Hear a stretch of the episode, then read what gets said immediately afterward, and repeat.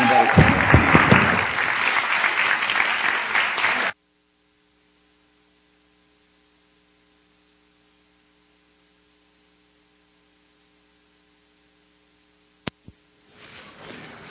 Well, good morning. How many of you are here this morning? Yeah, mostly. That's pretty good. Mark. I'm here. Good to see you. I'm looking forward to seeing you. We haven't caught up yet, so. That's true. How you doing? I'm sick. Same haircut? No. I'm basing my life on you. We can't really change our haircut at this point, can we? We're kind of stuck with it. Well, so I'll be preaching to this side because you guys are a little dangerous this morning. I'm excited about this side right here. Yeah, I'm hearing sounds. Some vacuuming sounds coming over here.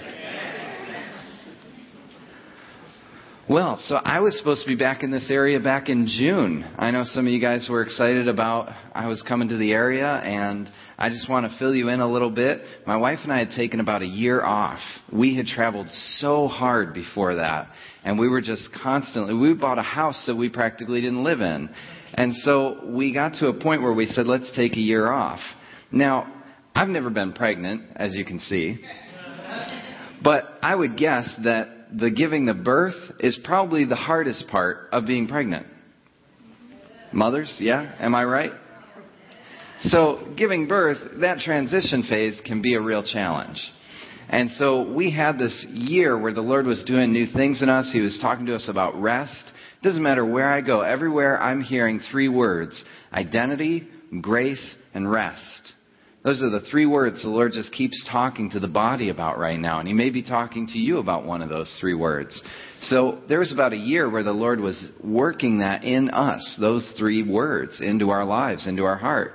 Uh, as as I should say, my wife's not here with us this morning. She's been here all week, and she just left the other night. She's a tremendously gifted artist, and she has an art show this weekend. So she's at home in Rochester, New York, where we're from. And uh, no, it's not snowing yet, but give it a couple weeks. And uh, so she's back home, but we, we had just this great year of rest and, and the Lord dealing all these things into our heart rest, identity, grace. And uh, at the end of it, we were transitioning back, and June 1st, we were going to launch out, and not all of our team was ready. Now, you mentioned honor as far as honor a prophet, receive a prophet's reward.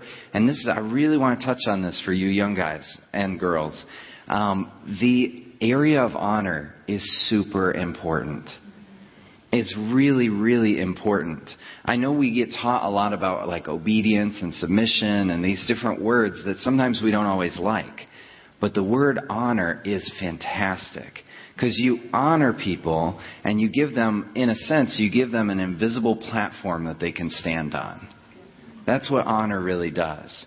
And so we wanted to honor everybody on our team so we could all move together, so we could move forward together. And it took, it was a challenge because we had to actually change some of our schedule and move some things so that everything would fit and everybody would be honored.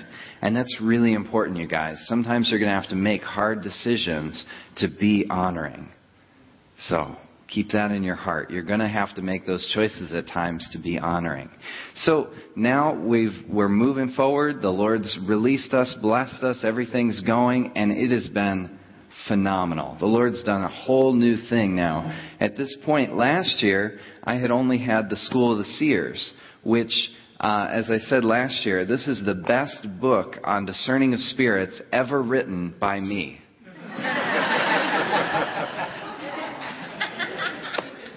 I'm going to talk a little bit about that this morning, so I'm going to leave it right there. Um, the other one, I actually wrote two books this year while we took our rest time, and this one is my second book. It's called Normal Christianity. It literally came out about two weeks ago. It's brand new. We just got it. I got it in my garage like the day before I left.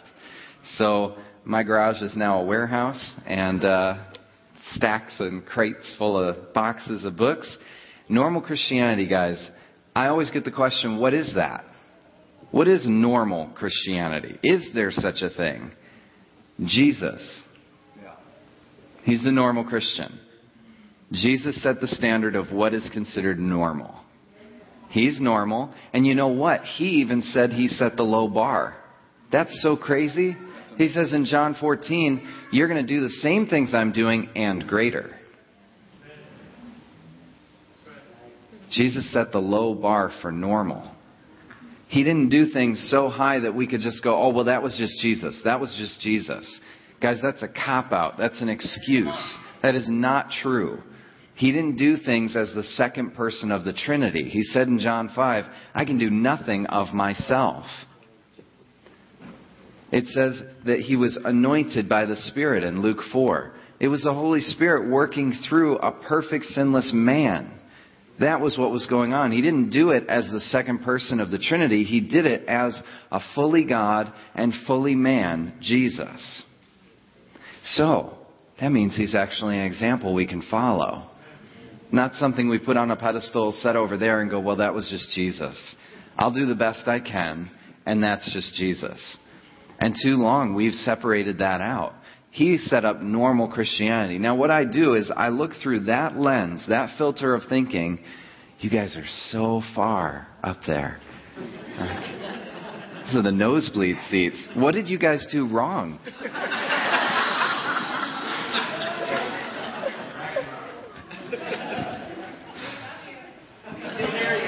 yeah, we love you. You can come join us. It's great. The affection is pulling them in. So what I did here is I, I take that filter, that lens that I was just describing to you of Jesus being normal and we're supposed to be like him, not abnormal, but we're supposed to be normal. And I take that filter and I apply it to multiple topics. I hit on uh, women in ministry and Jesus' perspective on it and how we're supposed to understand that he made equality and he empowered women. I also hit on raising the dead because that's normal Christianity. That's for us. Um, I hit on what I call the land of wimpy prayers. It's one of my favorite chapter titles, The Land of Wimpy Prayers. And I, I talk about it because, you know, a lot of us have this concept like, oh God, would you please consider healing this person?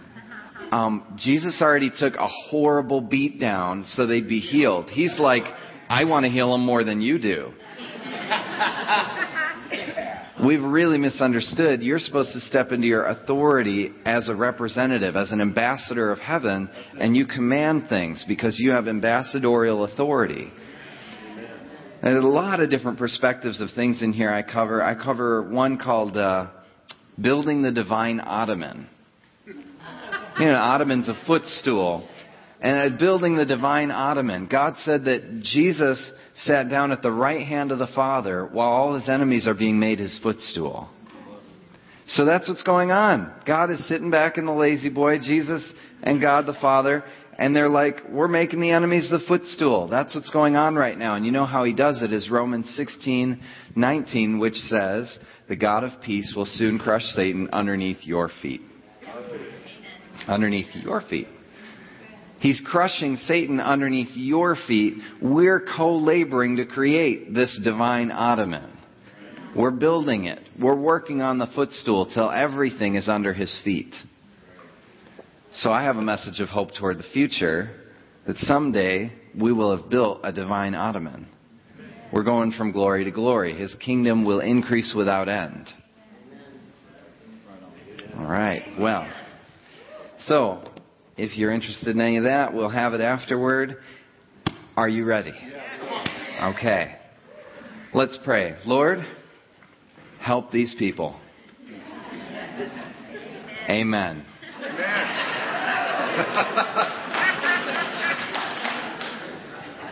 All right, do this with me. Put your hand on your throat. Not too hard. We're not trying to pass out. All right, you should feel a pulse. If you don't, there's a prayer for that.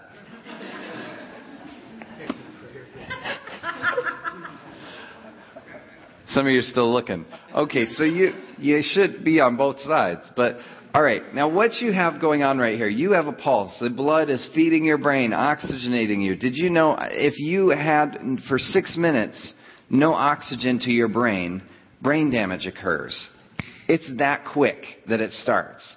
Now, if you were to have that stop, completely stop, and not restart, you would immediately dwell in the spirit realm. Okay, you can put your hand down. You look silly. Seriously, though, think about it. So often we live with this unawareness of the spirit realm. We think of it like, I'm going to have to fast. I'm going to have to go on a prayer retreat. I'm going to have to get a cabin in the woods alone to get with God so I can get in touch with the spirit realm. Guys, you don't have to do that. It's right there. It's right there. In a moment, you could be in it. But you don't have to wait to die to be in it. You could be aware of it now and be in it. You guys, we're created as three part beings spirit, soul, and body. That means your physical body interacts with the physical realm all the time. Your soul interacts with what's called the interpersonal realm. You talk with people and emotions and minds and thoughts are exchanged. The spirit realm, a whole third of you, is supposed to dwell. It dwells in the spirit realm, but it's supposed to be aware of the spirit realm. That's where God speaks to you through dreams and visions. That's where he speaks to you through words and knowledge, and he talks to you about, hey, this person needs to be healed of this. Or he begins to show you something about someone else, and you release prophecy. All of that comes through your spirit in the spirit realm. But so often in the church, we just live with an unawareness of it. We're learning how to, you know, take care of our kids, how to pay our bills, how to work as a good, a good worker at our job. Fantastic. We need that because we're supposed to have a balanced, healthy life in all three realms.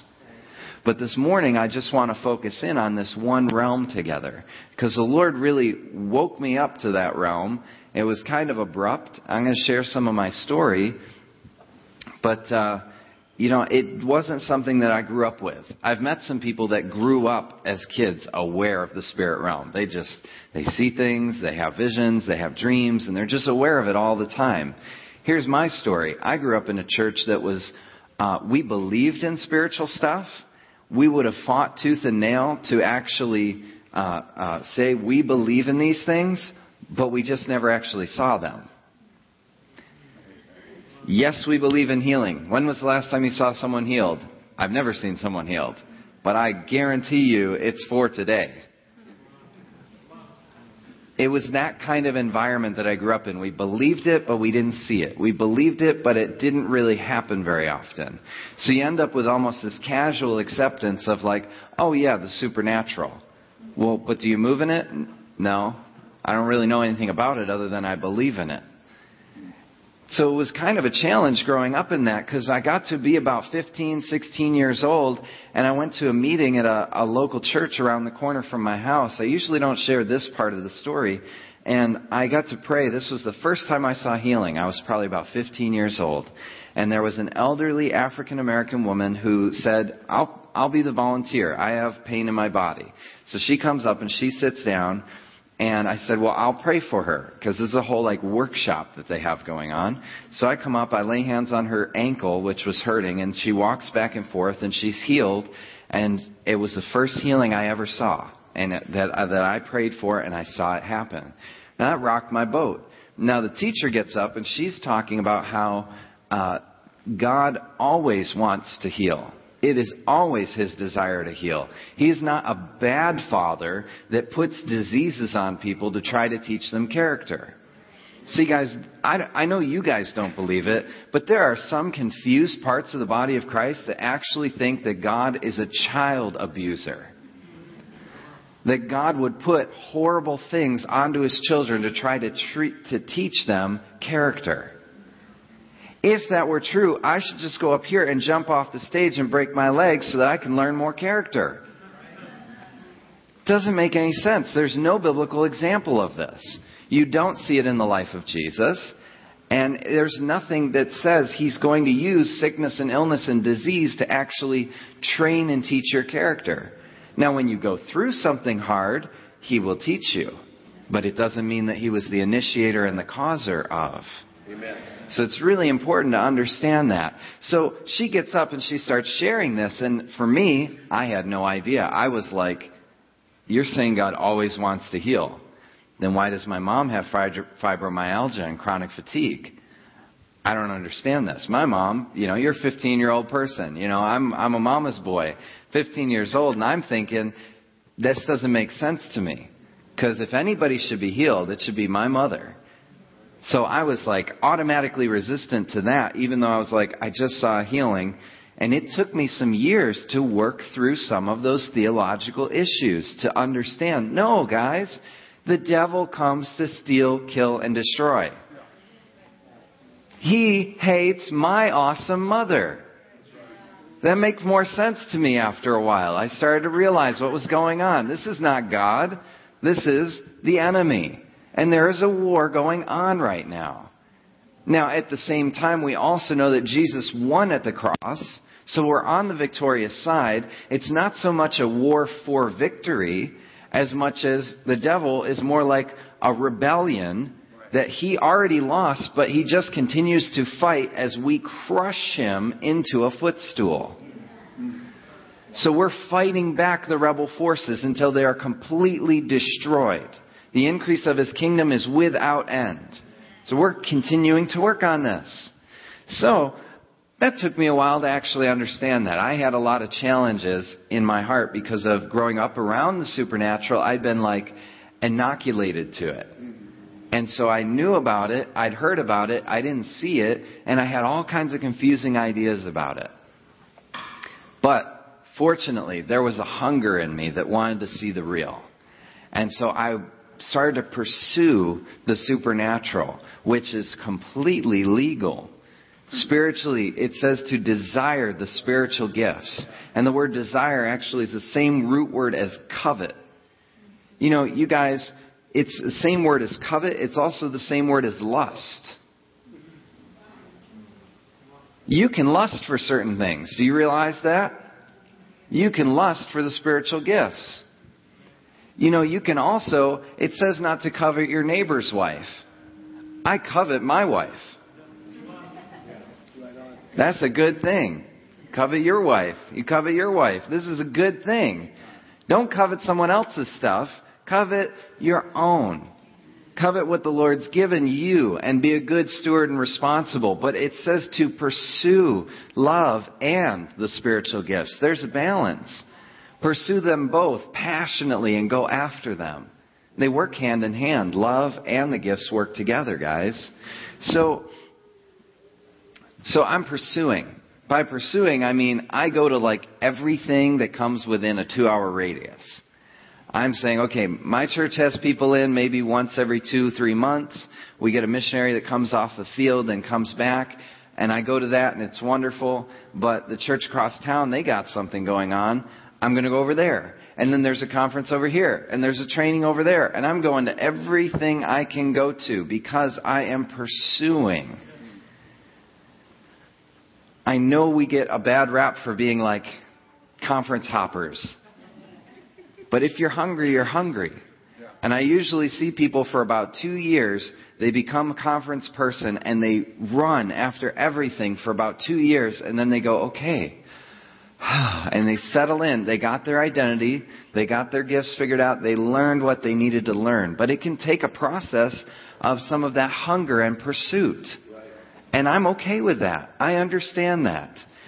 In my process, in my hunger, in my pursuit, I spend these these first few years, uh, from about 17, uh, 15, 16, 17, I'm spending uh, uh, my time running and checking and reading. I'm literally, I'm sitting down, guys, at like nine o'clock at night, and I'm reading till about one or two every single night for about two to three years. And I'm reading book after book. I actually went to my Baptist friends and said, "Who should I avoid?" Then I took the list of names and I went to my bookstore and bought those ones. so you're afraid of Peter Wagner. Okay, Peter Wagner. You're afraid of Chuck Pierce, Dutch Sheets, and Cindy Jacobs. Okay, write those. These are the books I need to buy. It's a great way to get a book reading list. So I'm at one of these meetings. I'm sitting there. I'm this hungry kid. I'm just there to suck in everything I can. And the prophet who's teaching about prophecy, he stands me up and he gives me this prophetic word. Just middle of the class, he stops teaching and he goes, You, stand up. He'd probably seen me a whole bunch of times before. And so he has me stand up and he says, Jonathan, The Lord has put a gift and a call on you for discerning of spirits, a high level of discerning of spirits, and the office and the calling of a seer. You're going to begin to see things in the Spirit more than you ever wanted to. Now, I was there to learn about prophecy. I didn't know what a seer was at all. I had no concept of discerning of spirits, how it works, how it functions, what it is. And seeing more than I ever wanted to, well, anything would have been more than what I was wanting to. I had no understanding or desire at that moment when he said this to me. So I'm like, okay, that's, wow, that's awesome. I got a word. So I go home and I immediately am seeing things. I mean, it was like, this is not a war with your prophecy kind of word. I have some of those. I'm still waiting for some of those there, there's two different really kinds of prophecy. There's the kind that you get it and you have to walk it out for years. Like Joseph, he gets his dreams and he has to go through the prison and the whole long-term prophetic words. And then there's the ones that as soon as you get the word, it happens. And you got it. So, you have different kinds. This was one of those creative moments where it just released into me and I began to see things. Now, I usually don't share a whole lot of detail, but I was starting to see colors. I was starting to see fire, water, uh, different angelic beings, different demonic beings. It was overwhelming. Guys, it was a 30 day period where uh, my eyes were so open that I didn't want to go out. I stayed home as much as I could. I didn't, I called off of work. I called, I just shut down everything I could. Because here I am, like 18 years old, overwhelmed, didn't grow up knowing anything about this. It wasn't in any of the books I was reading, and I'm like, I went there to learn how to give someone a nice word of encouragement. and go there to go, hey, now I, I feel like I'm losing my mind. So, you know, you stay home as much as you can during this period, and, and that's what I was doing. You know, I didn't go to the store, I didn't go to Walmart if you can see in the spirit, don't go to Walmart.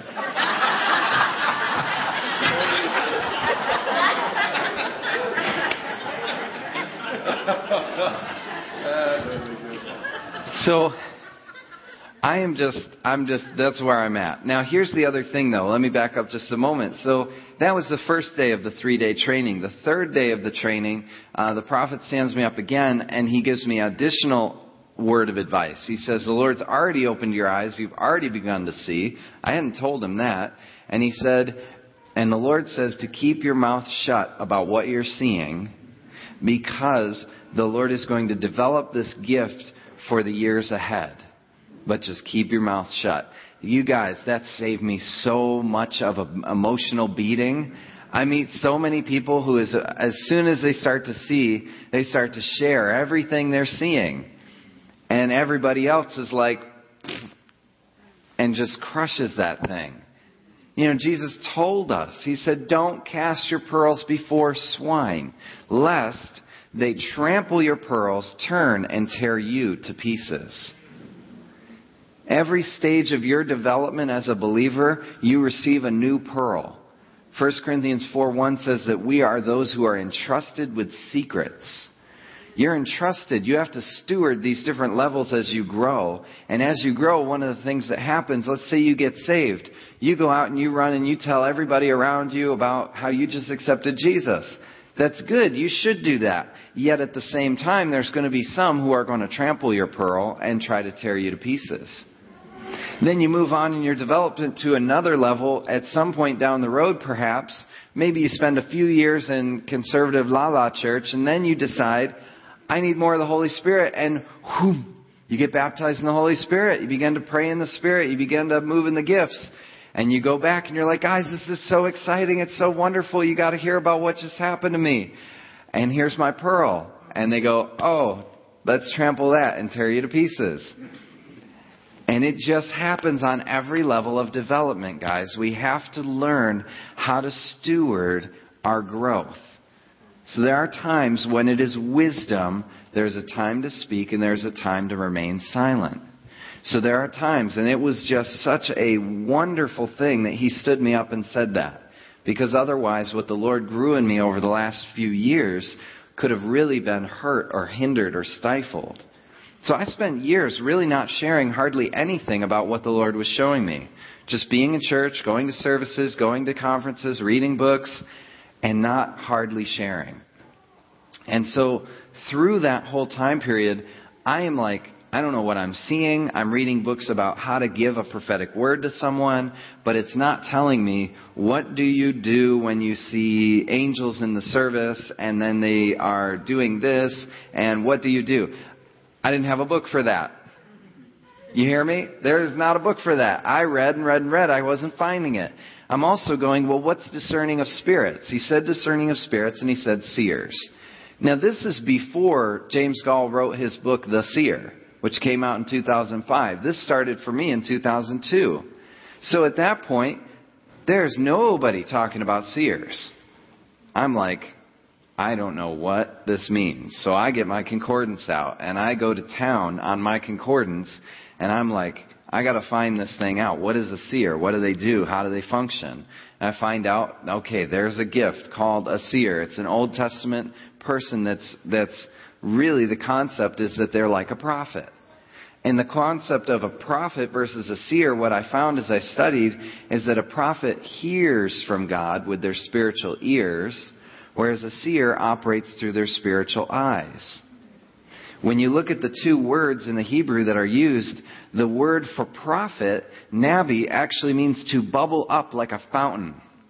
So when you read some of these prophecies in the Old Testament where it says, uh, the word of the Lord came to me, or I heard the Lord say, and they began to speak this word, and you see it a lot in Isaiah, that's a Nabi prophet. They're speaking out what the Lord told them through their ears. When you start to see more of a seer operate, they operate through dreams and visions. And so they, yeah, you get Ezekiel, you get Amos, you get um, Samuel was a seer. You get these uh, pictures where it's much more descriptive. You know, there's there's so many of these uh, stories, like such as Elijah and Elisha, and then uh, they're past the mantles. And you remember Elisha, he had a servant with him, and the enemies had surrounded them. And they get up, they come out of their tent in the morning, and they look, and there's armies everywhere. And the servant starts to freak out. He's getting all, ah, we're going to die. And Elisha comes out, and he goes, no, there's more with us than are with them. He's like, it looks like just you and me. I don't know what you're talking about. And he says, No, Lord, open his eyes that he would see. And his eyes immediately open, and he sees an army in heaven around them, surrounding them. That is the way a seer operates. They see visions, they see things like that. Actually, the, the way that Nabi, the prophet, it says it's like a bubbling fountain. The word for seer is roe, and it actually means like to open the door of a tent and peer to the other side. That's how a seer operates. They open that up and they look on the other side. And that's exactly what happens with opening your spiritual eyes to see in the spirit realm. So I have this experience for 30 days where, whoop, I'm seeing the other side. I'm not controlling it. I'm not doing anything. It's just like I'll be talking to a friend and I get distracted and I don't know what's going on and I'm they're like, what, what's wrong with you? I don't know. I didn't do this. I have no idea. So I am experiencing this for a while, and then at the end of 30 days, it begins to diminish. Now I'm thinking, I broke it. I'm like, uh oh, what did I do? I'm like sitting up there, you know, like I'm just like, what did I do wrong? So I got this whole confusion now and I'm like, Lord, what did I do? Did I break it? Did I mess up? Did it, you know, is there a sin that I did? Like what was going on? And he shows me this picture of a wall mounted light switch like you have in every home all over the place. Just a regular on off switch.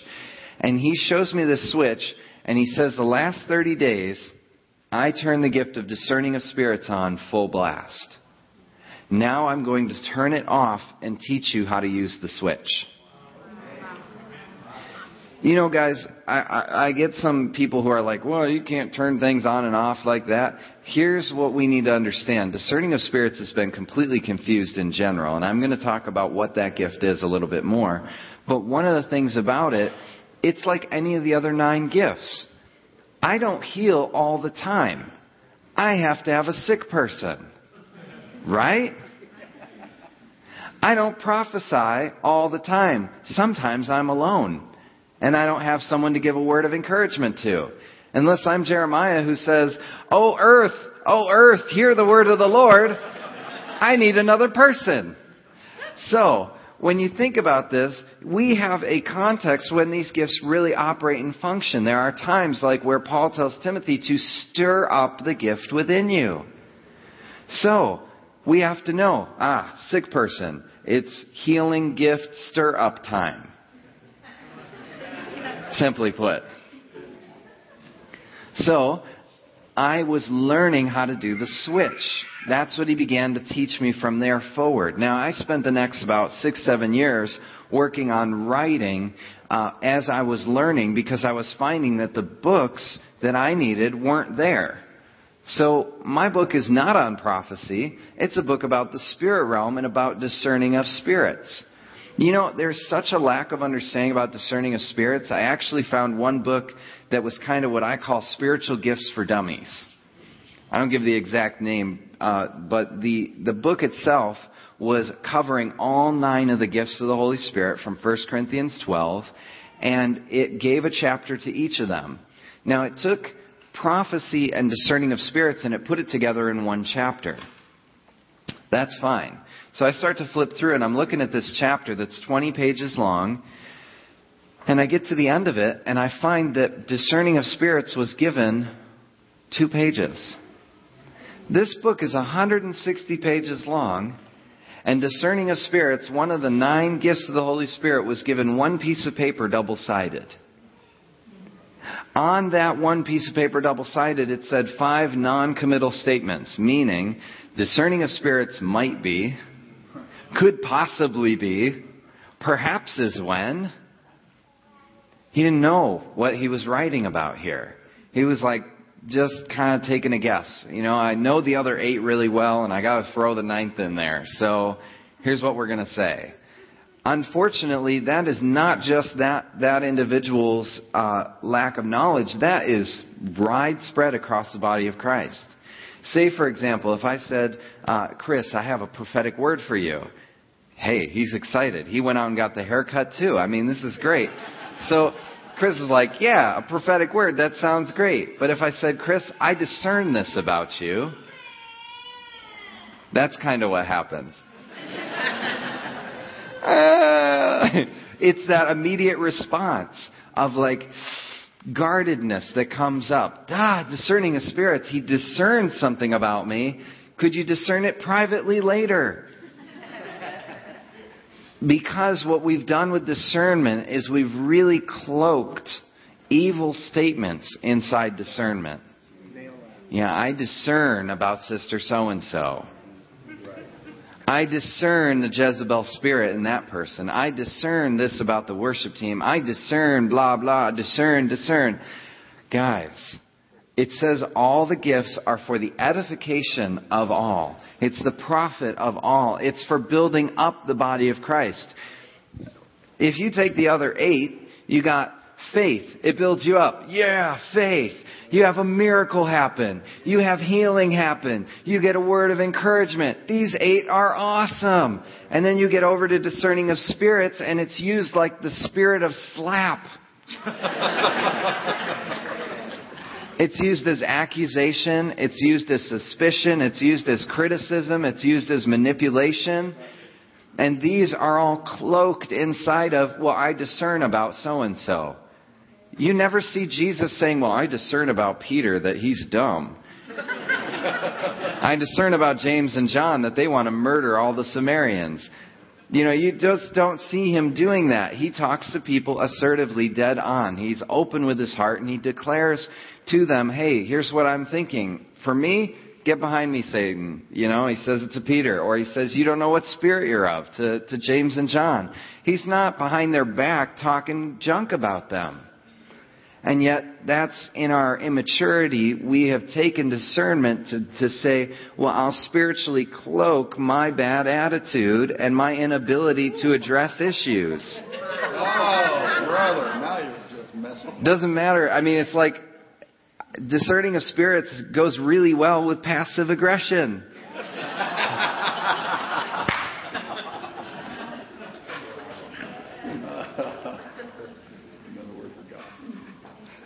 Right.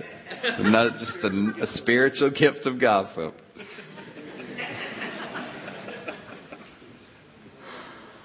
Oh, you know, guys, this has been going on for a long time, though.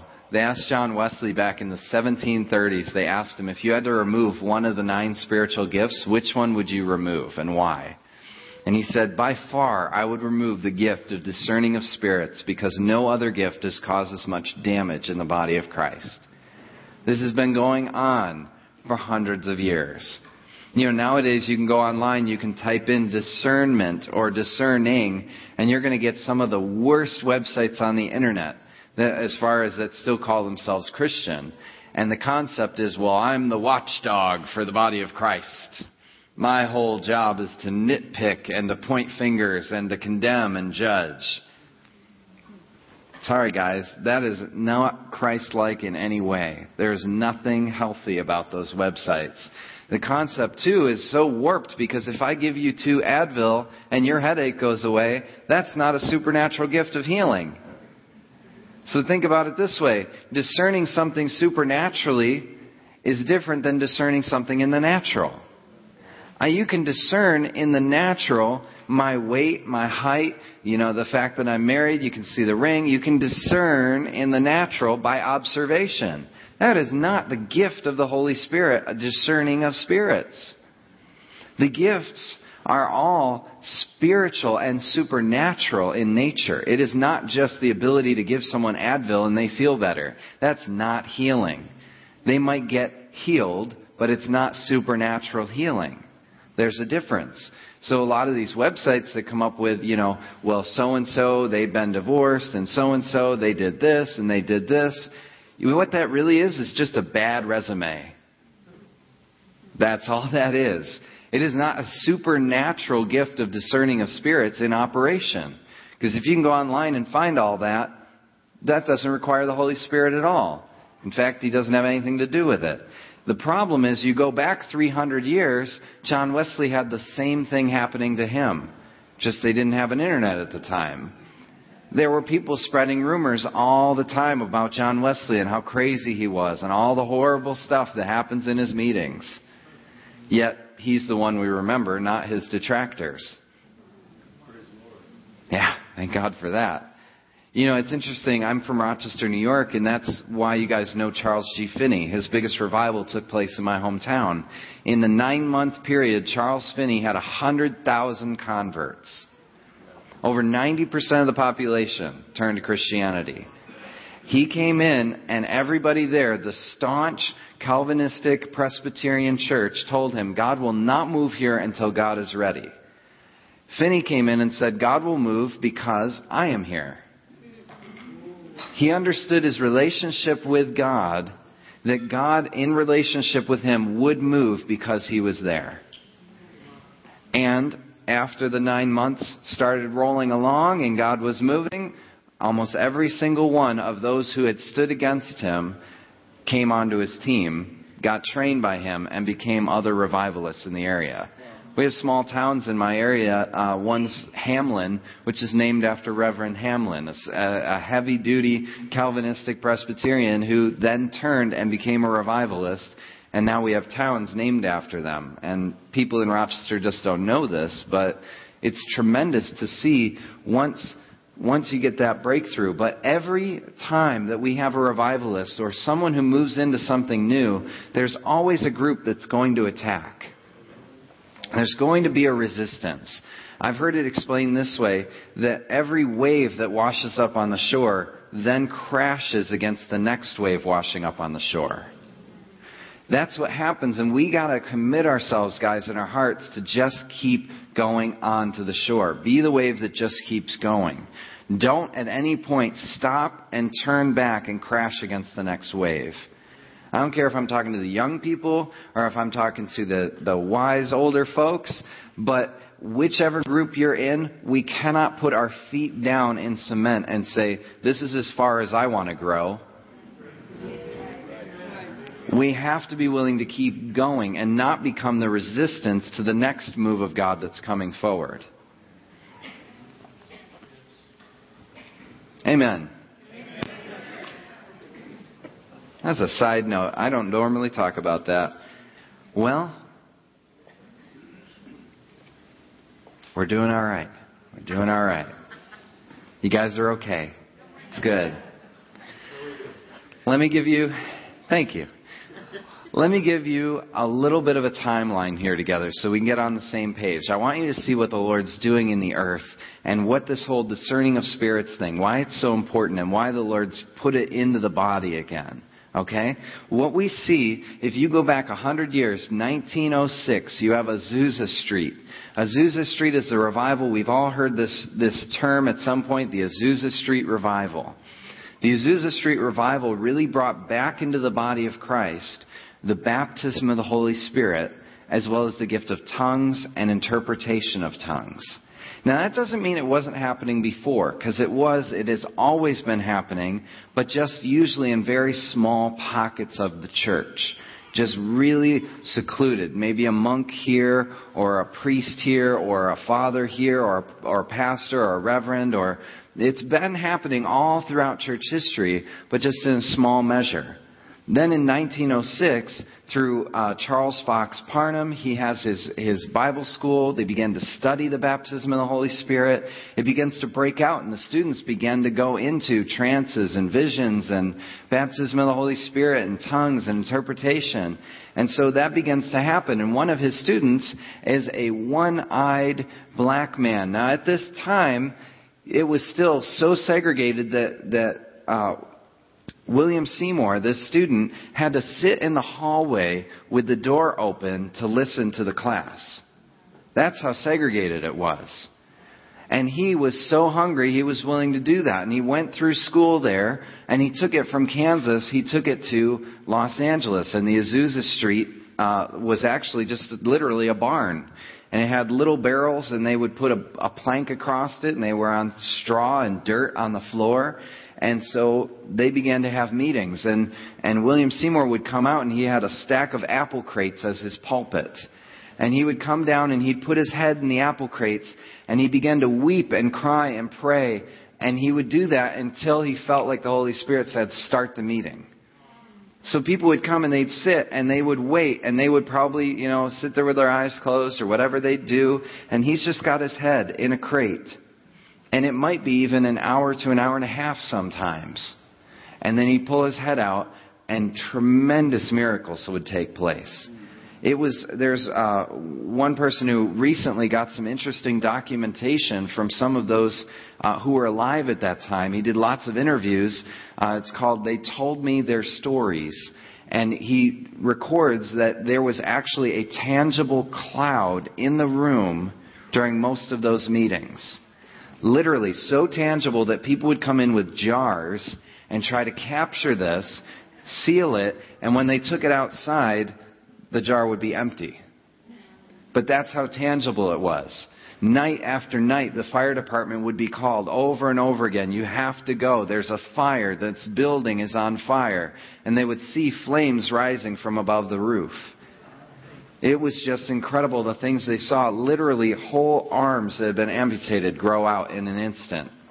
I mean, we're talking, this is a different level. Bethel's awesome, but Bethel wants to go there. You know what I'm saying? Like, Bethel's my favorite place on earth right now. But they want to see arms just go right out and clouds hanging in the air every day, meeting after meeting. The unfortunate thing about what did happen, and I'll just add this eventually, is that William Seymour began to come down and he would not put his head in the crate anymore. And from the day he stopped putting his head in the crate and praying and crying out and being hungry and being humble, the cloud dissipated and the miracle stopped. And that was the end of three and a half years of that tremendous dwelling glory. But at the same time, he also prophesied that a hundred years from now, this will return and it will not disappear. So we're in that time period where this stuff is starting to come up. It's starting to grow. So my point about this timeline, you start with this one, okay? So this is kind of the breakthrough of the nine gifts. Tongues and interpretation are released into the body of Christ. You move forward in time just a little bit to 1948 and 49.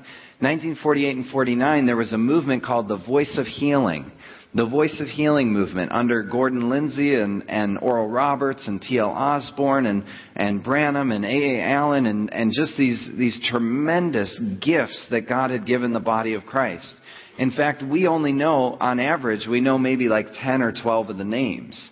There's actually 120 of these full-time healing evangelists that traveled around in the, the whole uh, United States going, setting up giant circus tents, and having these incredible meetings where just tremendous things were healed.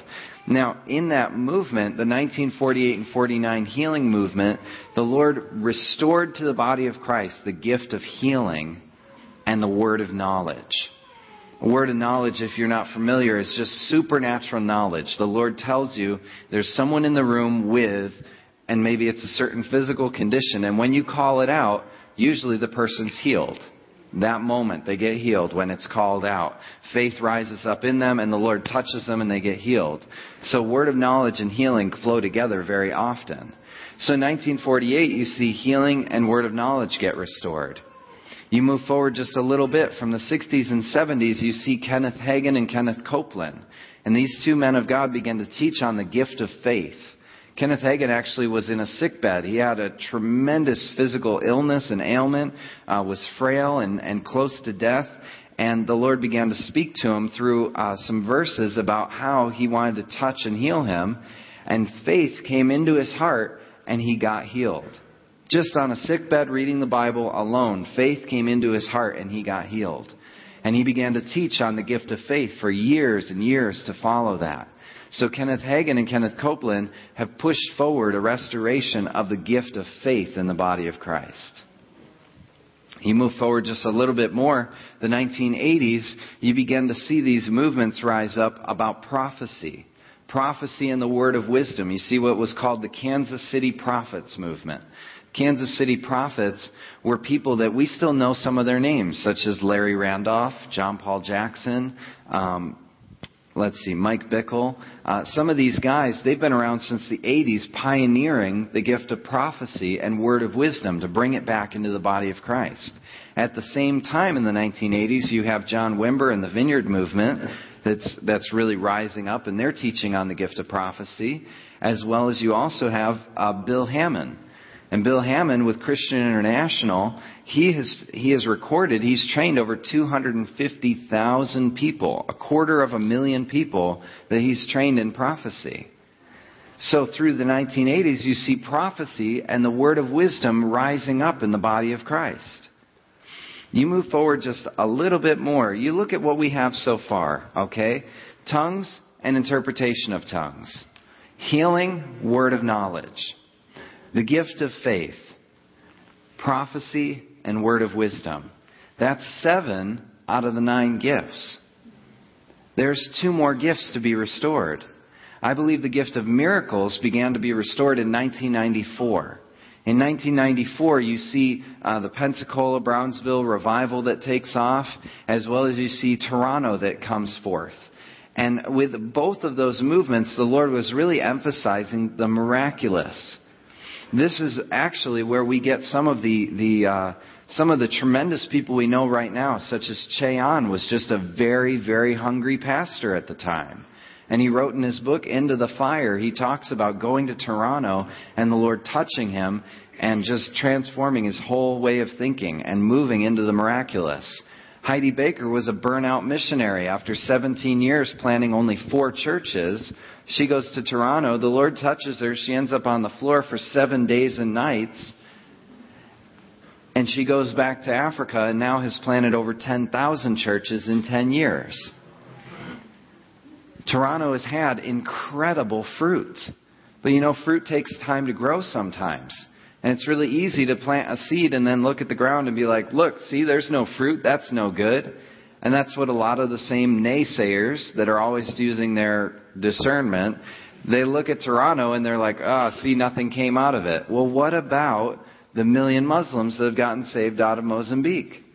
What about the 200 people that have been raised from the dead over in Mozambique? What about Leif Hetland in, in Pakistan has seen over half a million Muslims get saved? And he was also touched by that whole Toronto movement. There's been tremendous fruit, but some of us, we're still stuck with just watching one or two YouTube videos that are against Toronto, and we think that there was a problem there. You know, they persecuted Azusa Street as well. They persecuted the 1950s healing revival as well. They persecuted the gift of faith because who would want faith in the body of Christ? It's crazy. Wherever you're at, you're going to have some resistance as you move forward, unless we choose not to do that and actually move with the cloud, move with God. That's important for us to get a hold of that. So, at this point, I believe he's released the miraculous in 1994, and we've been seeing a growth in that ever since. I mean, we're just hearing the stories this morning from a couple days of, of just what we're netting, what we're seeing now happen. And you move forward, here's the interesting thing. You know what else happened? A significant world event happened in 1994. The Internet. The Internet was released. Now, I believe the Internet, I'm not saying it's from God or from the devil, but I believe the devil, looking at this timeline, being aware of what's going on, he looks at it and goes, you know, the last one to come out of these nine gifts that need to be restored is discerning of spirits, which has everything to do with your spiritual eyes so he looks at the internet and he goes, ah, preemptive strike. Miracles just been released in 94. Discernment's, discernment's going to be next. So into the internet, I'm going to plant what I need to plant to try to subvert the discerning of spirits down the road. I'm going to cram their eye gate full of garbage so that when it's time for them to begin to see in the spirit and through the eyes of heaven, they're going to be so filled with condemnation and impurity that they won't want to do it, or they feel like they can't do it, or they're disqualified from doing it. He preemptively strikes. He's seeing this timeline better than some of us are. So, we have this beginning to stir up. You know, before you have any of these restorations, you have a forerunner. Before you have the gift of faith restored to the body of Christ, you have a Kenneth Hagin and a Kenneth Copeland that the Lord begins to raise up and train and work in their heart to be a forerunner for that. Before you have Azusa Street, the Lord raises up a William Seymour. You follow me? So you have to have a forerunner before you can have something released. You know, actually, Toronto, they were having people laugh and fall out and roll on the floor before Randy Clark came. It was just the fact that some of the other speakers who'd come in just thought everybody was out of order. They didn't know revival history. Randy came in and went, yeah, I'm a student of revival history. He saw it and he was like, I know what's happening right here. But it had been happening for weeks and even months before he got there. He identified it and they went for it and they brought in the restoration. So, as a forerunner, uh, I, I believe, you know, the Lord, He spoke to me through that 2002 prophetic word when He put that gift of discerning of spirits, being able to see in the spirit realm. And let me give you a definition. In the same way that prophecy is encouragement, edification, comfort, I believe discerning of spirits is seeing through the eyes of Jesus. I'm not just talking about the ability to have a vision, have a dream, or see an angel or something like that. That is wonderful and great, but I will not limit it to that. Paul said to know no one after the flesh. Meaning that you're going to see beyond their, their actions, their attitudes, their mistakes, who they confused in their mind think that they are, and you're going to see who they really are through the eyes of Jesus. That's true discerning of spirits. True discerning of spirits is not just the ability to pick up on the mistakes in someone's life, to dig out dirt. Anybody can be a dirt digger. That's not supernatural at all. But to really be able to dig in and go, this is the secrets of your heart. You know, it says that the secrets of your heart will be laid bare. It talks about that in 1 Corinthians 14 that when an unbeliever comes into a meeting and there's prophecy functioning, the secrets of their heart will be laid bare. They'll fall before God and praise Him and worship and glorify Him. Now, that doesn't happen because you called out someone's secret sin and their problems in their life. That happens because that word, you lay bare the secret. Secret is actually treasure. You actually get a hold of the treasure of who they are in their heart, and you begin to call that out, and they're like, wow. So God thinks that about me? He created me that way? He's called me to do? Oh my goodness. Now they're going to worship and glorify God. You bring a non-believer in here and you begin to lay on to them the way that Jesus saw people, you end up with situations like John 4 with the woman at the well. Think about it. She says, Hey, I met a guy who told me everything I've ever done. Here's someone who has a lot of sexual baggage, right? If he called her out in a negative way, I don't think she'd bring the whole town out to hear it. She says, He told me everything I've ever done. He gave her one word of knowledge, and he spoke with such love and dignity into her heart that it just, everything was open. The heart, the receiving, I want it, yes, glorify God, fall on your knees, the whole deal. You get it? So that is true discerning of spirits, is seeing people for who they really are through the eyes of love. So, Here's where I see that we're at. All right. You ready for this? Give me just two minutes of your attention, all right? So here's the timeline. Azusa Street, tongues and interpretation are restored. Voice of healing, healing and word of knowledge is restored. 70s, the gift of faith is restored to the body of Christ. You move forward, you see the 80s, you see word of wisdom and prophecy restored. 1994, you see miracles restored in the body of Christ. The Lord begins to raise up forerunners, and I believe we're entering into the restoration of discerning of spirits, where we're actually going to see each other through the eyes of love. That's where we are.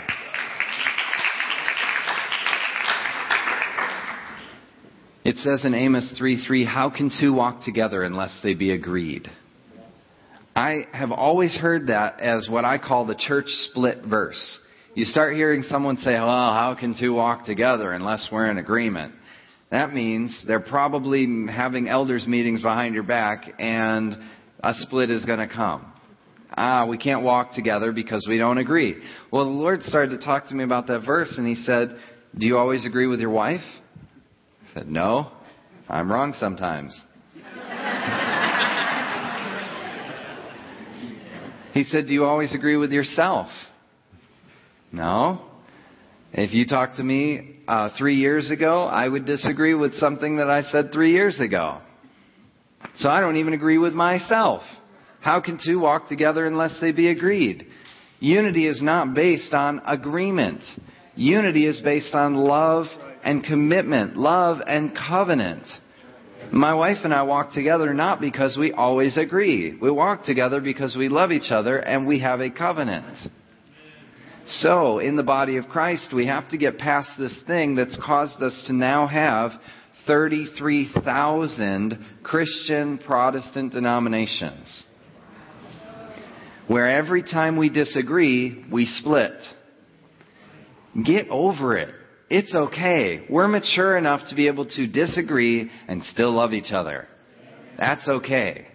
It is okay to do that. So, this whole thing of once we see each other correctly and we love each other correctly, then we will actually be able to walk together in unity.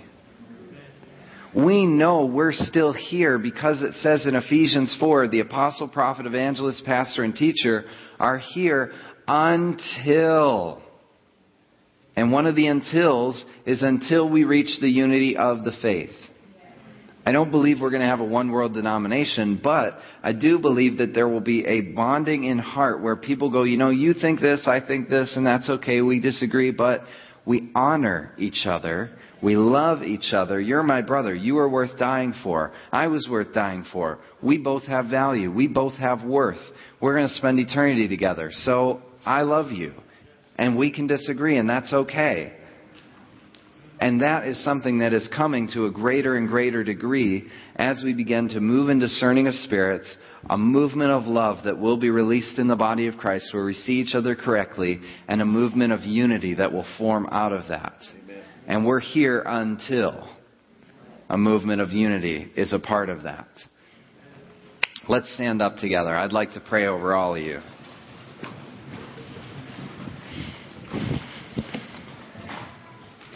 Would you place your hands over your eyes? I just want to release a prayer of impartation over everyone in the room right now. Lord, your word says that there is an anointing for the eyes that they would see. Revelation 3. An anointing for the eyes that they would see. Lord, I ask that your eyes of love would be placed in each individual here. That they would regard no one after the flesh, but that they would regard them after their true identity in you.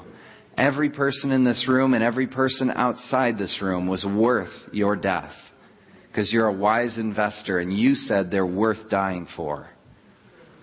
So we thank you for that, for that investment you've made in us and we will treat people as worthy, as worthy of your love because you thought they were. And we agree with you. And Lord, we also receive your love right now. I speak that love into each heart here right now. Every heart that wonders if they're loved, every heart that wonders about all the stuff that they did and the mistakes and the whatever. Lord, we thank you that they are loved from head to toe, completely worth dying for. We thank you for that discerning of spirits gift. I ask for an impartation to touch each person here as their hearts cry out and desire and pursue your spiritual gifts, that you'd lay them into each of their hearts, the gift of discerning of spirits. I thank you for your precious people.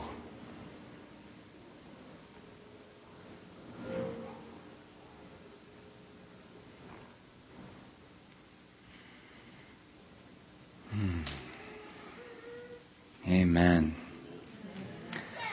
Bless you guys. It's really it's really good if you go from here and you you take some time just in worship to let the Lord speak to you. Put some soft worship on at home. Lay on your floor. Let him keep talking to you because I know some of you he's got more to say for sure. He wants to talk to all of us all the time. That's for sure. But some of you he's got something more he's going to put in you this week. So we just release that to you. Let the Lord speak to you. Keep pressing in for his gifts. Bless you. Amen. All right, real quick before we go. Amen. Thank you, Jonathan. Real quick before we go. Um, it's not. It doesn't help when some of the gifts of the spirits come in and my administrator now is on the floor. Um, real quick before we go, uh, could you just grab a seat real quick? Um, I know the, the nursery workers are probably um, a little irritated with us, but that's okay. I'm okay with that. Um, we already gave a, general offering to Jonathan, but um, I would like to give you an opportunity to sow into him, because the Bible says that uh, when you when you sow spiritually, you reap spiritually. Sowing financially into a uh, ministry, there is a return. It's a spiritual interaction. I'm going to give you the opportunity to do that. Okay, so I'm going to ask your ushers to come down, and uh, I want to pray real quick, and just if you want to sow into Jonathan's ministry, who do they make the check? Well, make it out to the gathering place and then I'll send you one check. Yeah. No, just make it out to the gathering place. Well, I'll know what this is. Yeah. Yeah. Yeah, I'll know what this offering is. So separate this offering from the general offering so I know that every penny of this is going to go to Jonathan, okay? All right. Father, let's, let's just pray. Hang on, Mark. Hang on for a second. Stop. Father, we want to honor the prophet right now. You have said to honor the prophet and you'll receive a prophet's reward. And so, Lord, one of the ways you said to honor was through uh, sowing financially into their ministry. So, Lord, right now, we sow into Jonathan's ministry, specifically the discerning of spirits. We want to honor that gift in this house. We honor the prophet, Lord, by sowing into this ministry as a forerunner in the body of Christ. We want to be a part of that. So we release our finances into his ministry now by faith.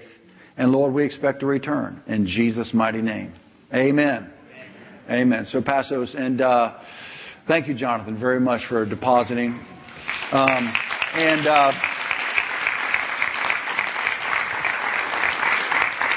and uh, after you have given, I want to uh, ask the prayer teams to come down front. We didn't pray for the sick today because I wanted Jonathan to have the time. But if you have sickness in your body, come down front. We'll have the prayer teams down here, and uh, we're going to pray for the sick. Uh, go to Jonathan's book table back there and look at his books and buy one or two of them. But um, after you've given, you're free to go. God bless you. Go to a connect group this week.